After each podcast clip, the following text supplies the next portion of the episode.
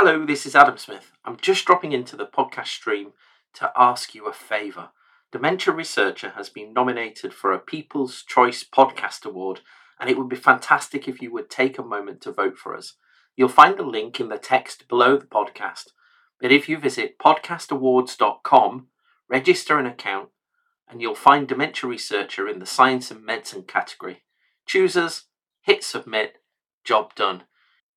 Dementia Researcher is a real passion of mine. I so enjoy producing the podcast and occasionally hosting as well.